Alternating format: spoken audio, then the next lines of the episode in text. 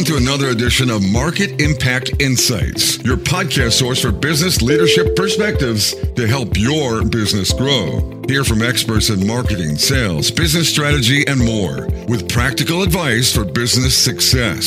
Make sure you won't miss the latest episodes by visiting marketimpactnow.com. Now, here's your host, Dan Albaum.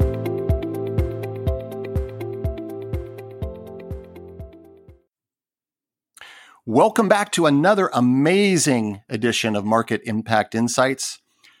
You know, on this podcast series, which is all about helping people make a positive impact every day, we've talked a lot about innovation, innovation that fuels business growth. And research has shown there's a real relationship between healthy minds, the kind of minds that are driving that innovation uh, and into that business growth, as well as a healthy body in terms of what you put into your body, in terms of food and beverage. The two really come together.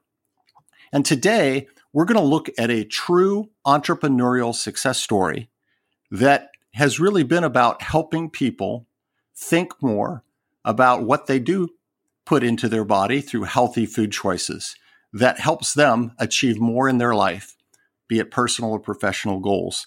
And our guest today is Wiley Mullins. Wiley is founder and president of Uncle Wiley's Incorporated, a manufacturer of a complete line of seasonings and spice blends that help create delicious home foods. Uncle Wiley's has achieved multi million dollar sales and gained distribution through some of the leading food retailers in the U.S., including Kroger. Wiley is also someone that I've known for about 30 years. He served as a mentor and a motivator early in my marketing career. And it's really been a treasure to have uh, Wiley and our friendship over the years. And it's also thrilling to have him join the podcast. Wiley, thanks again for joining. Thank you, Dan. It's good to talk to you again. So, Wiley, I'd like to kind of roll the clock back, go back uh, into your youth and your upbringing, because obviously you've had a, a real business success in marketing and, and starting your own company. Uh, and you've really dedicated your life to uh, really the food uh, that that we all consume and helping us make better choices. And I'm wondering what what really prompted that. Was that something uh, that you were really interested in early on uh, in terms of the food aspect of it, in terms of going into to running a business related to that? Can you take us back and just uh, walk us through that a little bit? Sure. Um, I grew up in Alabama, and um, if most people probably recognize that Southerners love that good Southern cooking, and uh, it's not always the best food to be eating because it tastes great, but it also can uh, impact your health negatively. And I knew a lot of people who just lived that good old fashioned Southern lifestyle and uh, they had uh, put on weight uh, uh, so much so that it was it was starting to impact their health. And um, when I looked around and thought about starting a business, I wanted to do something to impact that. And so the best thing that I could come up with was to create a line of flavor enhancers that allowed uh, the consumer to uh, enjoy their food with the taste that they wanted, but it was lower in fat, calories, and cholesterol. And so that's what we set out to do. And that's what we've been doing for the past, as Dan said, almost 30 years. Wow. And, and, and I also want to give you credit, though, that prior to jumping in, so rather than just going out and starting on your own, you really gained valuable experience in in the larger corporate setting, right? In terms of traditional consumer packaged goods, you got an MBA from Duke, you you gained valuable experience. How did that help set the stage for you to where you felt you could be successful, kind of going out on your own? Well, you know, my first job out of college, Dan, was working for Lipton, Thomas J. Lipton, our Lipton Tea Company. Uh, I was a sales representative down in the New Orleans area. And again, uh, Louisiana is another state that uh, has more than 60% of their residents, adult residents, either overweight or obese. And uh, I really saw the problem there so much so, it was just so amplified. And uh, I remember going away to business school, uh, thinking about this often. And once I got into the corporate setting, uh, people thought about it, but they thought about it from more of a profitability standpoint. And and I just really wanted to create something that was a win-win for everybody. It was a win-win for the retailer because he or she can sell products. It was a win-win for the consumer that they're buying a product or products that can improve their health. So that was the whole goal behind it. You know, I, as I've seen you out uh, in your public speaking, um, really spreading the word about you know these great tasting and good for you seasonings. Uh, you've acquired a nickname of the Salad Man. What's behind that? Yes, um, we uh, created a line of seasonings for salads back in 2008, thinking that if consumers would just eat more raw vegetables, that at least once a day, they could really get closer to the recommended daily, suggested daily uh, consumption pattern of, of, fresh fruits and vegetables. And so uh, I wrote a cookbook uh, which uh, entitled Salad Makes the Meal. And we had breakfast salads, main meal salads, dessert salads, side salads, you know, all kinds of salads for every day part. And um, that's how I became the salad man. I talked about vegetables and fruits until nobody would listen. it's all about eat more salad, right? yeah, salads was a real convenient way to uh, a, a, serving size is, is not that uh, small at all. Yeah, and and as all of this was happening too, Wiley, you were also undergoing your own personal transformation, weren't you? You know, in terms of just a healthier lifestyle, oh, yeah. weight, and all of that. Tell tell us a little bit more about that. Well, you know what? I went to the gym every day, Dan, but nothing was happening. And then I really discovered it wasn't exercise wasn't the issue. It was the food that I was consuming, consuming, the foods that I was consuming. And so I wanted to really get a sense of what foods were like um, that didn't take very long to prepare, but because I, couldn't I couldn't manage. And so um, I decided I wanted to, I had to be the best example for myself. So I continued to work out in the gym, but I changed my consumption patterns of food. And I didn't necessarily cut down on the amount of food consumed, but I changed my patterns on the types of foods and how they were prepared. And uh, that allowed me to lose over 45, 50 pounds, really. Wow. Wow. And how did that also uh, help you as you um, uh, shifted over to your work life? Um, did did you see a real difference in terms of the energy that you were able to bring into that, and just kind of overall how you were you were able to manage that part of your day? Oh yeah, I could definitely see the the energy, and then it was great to know that if I wanted to, it was just great to know that if I wanted to uh, eat uh, more, I just had to be more selective in the types of foods that I ate. And uh, it's tricks like that that allows you to understand. I mean, like carbs, for instance, have been made to be uh, public enemy number one. You know, cut down on the carbs, right? Yeah, yeah, and uh, cut them out. But I like potatoes. I like bread. I like rice. I love corn. I had to realize I just couldn't you know, eat those items until exhaustively. I just had to be selective. If I, if I wanted bread, it might be just a half a slice. It might just be a half a cup of mashed potatoes, just to just to get the taste. But I couldn't just eat those uh, without any kind of restrictions. And I think that's something a lot of people did not know. Yeah. Well, listen, I, am going to join you in the carb club. Uh, home baked bread. Uh, I'm I, something I just love. But again, it's all about uh, healthy balance and moderation, right? In terms of what you're taking in. It's balance and it's also and you really need to exercise too to help burn up burn off some of the uh, calories that you're intaking. Um, but uh, you'll you you can you can lose five pounds uh, in a week or two very quickly just by changing your patterns.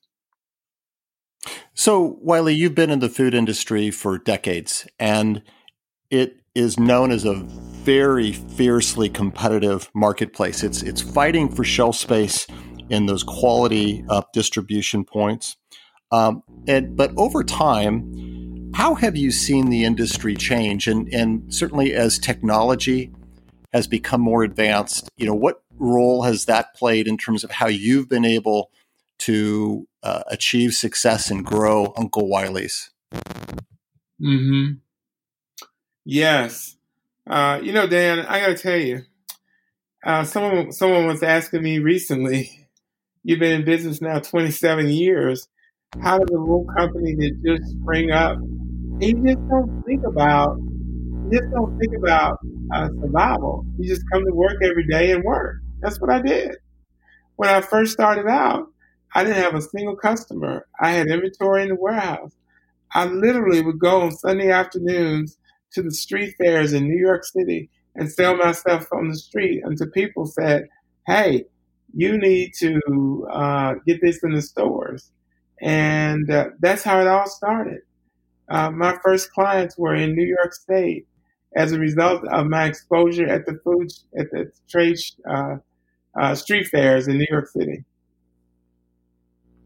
So early on, it was all about people and relationships. It was just getting a, a presence, right? It is. And, it is. I mean, um, you know, college teaches you how to how to do things, uh, but uh, sometimes you have to uh, really create how you execute, and so that's how we executed. That's how we became known. People were saying this should be in the stores and uh, that gave us a great entree. Yeah, really a grassroots kind of effort. And so as things started to accelerate and you, you needed to expand your inventory, um, I'm sure you took a look at how, how to create more efficiency in your operations and your processes. Um, were there uh, with uh, technology and tools that uh, were really important for you? um, to oh, move yeah. beyond just the people aspect of it. What what were some of the things that really helped you um, become even more efficient, right, and achieve greater financial success? Well, you have to really understand forecasting because every entrepreneur thinks everybody in the world wants their product. And you have to become very realistic to realize that um, uh, that's not the case uh, a lot of people, where they make their mistake early on in their entrepreneurial uh, ventures, is that they load their warehouses down with lots and lots and lots of product. And I think that's that can be um, a bank account killer because you've got all this inventory and nobody buying it. And uh, it's much easier um, to go back to someone and say, hey, we've sold out, as opposed to not have a customer at all. In other words, if someone orders and you can't fulfill an order because you've sold out, that's one thing. But if you got a warehouse full of product that's not selling, that's something totally different. And um, people realize, particularly if you're a smaller company starting out the gate, they realize that things may not be like they like. You know, you, your process might be take a little longer or uh, whatever. Uh, people tend to work with you in this industry. So it's really the discipline to try to be as precise as possible. It's it's the forward planning, right? Because that can have huge impacts on the back end, oh, right? Yeah. If you don't if you don't put the effort in, right, it just has big financial back end negative impacts. Well, then think about it. Um, when you make a product, you got to ship it in a case. So that's the carton. You got the packaging you got to create, which is developed from artwork, right? Then you got the ingredients in the product that's got to be, in that case, blended together. And then uh, all of that. So you've got a pretty sizable investment uh, out there before you even have your first dollar in sale. Uh, you've got to have, you really have got a discipline. And that's why I tell people, you know, don't early on, just make the bare minimums just so you can build the business up and you'll know. Uh, because once people want your item, uh, that's the biggest part of it. Yeah, it's creating that organic uh, demand and kind of the customer pressure back through the retail channels uh, to to really drive it. And have you seen the retailers? Have they become uh, more intelligent uh, in terms of uh, just their use of analytics and data? Has that changed the conversation, Wiley, uh, as someone who is trying to work through and gain presence, you know, yeah, in your channel? It, it has changed the conversation, but one of the issues that will probably always be an issue is that in particularly in this industry, you have some very, very large players that are, you know, billion dollars in sales of all their products. But they they also have the resources to uh, spend a lot of money in advertisements, advertising on TV and Facebook and and LinkedIn and all of these uh, venues. And so, and they also have the ability to pay advertising uh, fees uh, to vendors to get them to put their products up in the store. We can't afford to do that. We have to have some, we have to create a product that people want. And, you know, they can't necessarily go get a sister product or a companion product that, uh, that, that, that, that could go along with that. So independently, you've got to have something that people want. And um, we just created a, a, demand for our item uh, uh, by really exposure more than anything, awareness uh, in certain target communities. And that was that's proved to be very good for us. Yeah, you know, in thinking about uh, smaller company, smaller brand trying to grow awareness, competing with big budgets, um, global brands that have um, really you know deep recognition. You know, a lot of this, and you mentioned early on, it was about relationships, establishing trust, developing those relationships. So we hear the term customer focused uh, thrown about all the time. For you, Wiley, what has that meant in terms of being able to be more successful? Your focus on the customer. Are there some things specifically that that have made a difference for you? We absolutely. Um, First of all, um, we created what I consider to be a very strong positioning statement. And a positioning statement has three components to it uh, your target audience, your frame of reference, and your point of difference. And so early on, we created uh, what we feel like was a position statement that was narrow enough, but yet broader enough to really reach out to several consumer segments. Uh, our our primary primarily target audience is uh, Southerners uh, who like Southern ethnic foods.